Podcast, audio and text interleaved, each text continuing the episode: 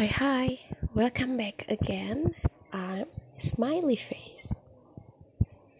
Okay, for the next story. Actually, all of my stories, maybe, maybe you cannot get it, even you cannot understand it. I'm sorry. I I don't understand also. Okay, I hate it when my brother Charlie has to go away by horror in pure form. They say his disorder makes him charming, make it easy for him to fake normalcy. I hate it when my brother Charlie has to go away. My parents constantly try to explain to me how sick he is that I'm lucky for having a brain where all the chemicals flow properly to their destinations like undammed rivers.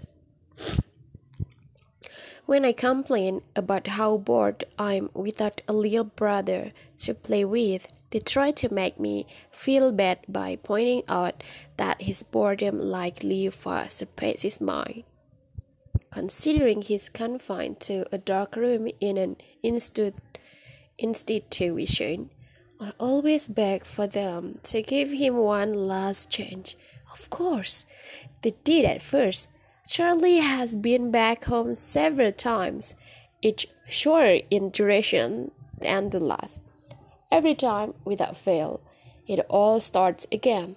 The neighborhood gets with gout out eyes showing up in his toy chest. My dad's razor's fun drop on the baby slide in the park across the street. I'm sorry, I got flu. ah, mom's vitamins replaced by bits of dishwasher tablets. My parents are hesitant now, using last change sparingly. This is their to say his disorder makes him charming, makes it easy for him to fake normalcy.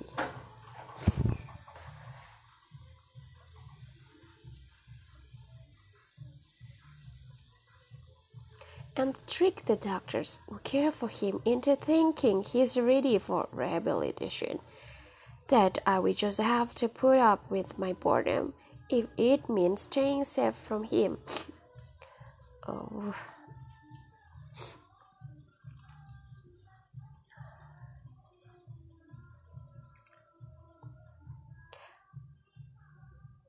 I hate it when Charlie has to go away. It makes me have to pretend to be good until he's back. Yeah, that's it. I know. Every story is. It's.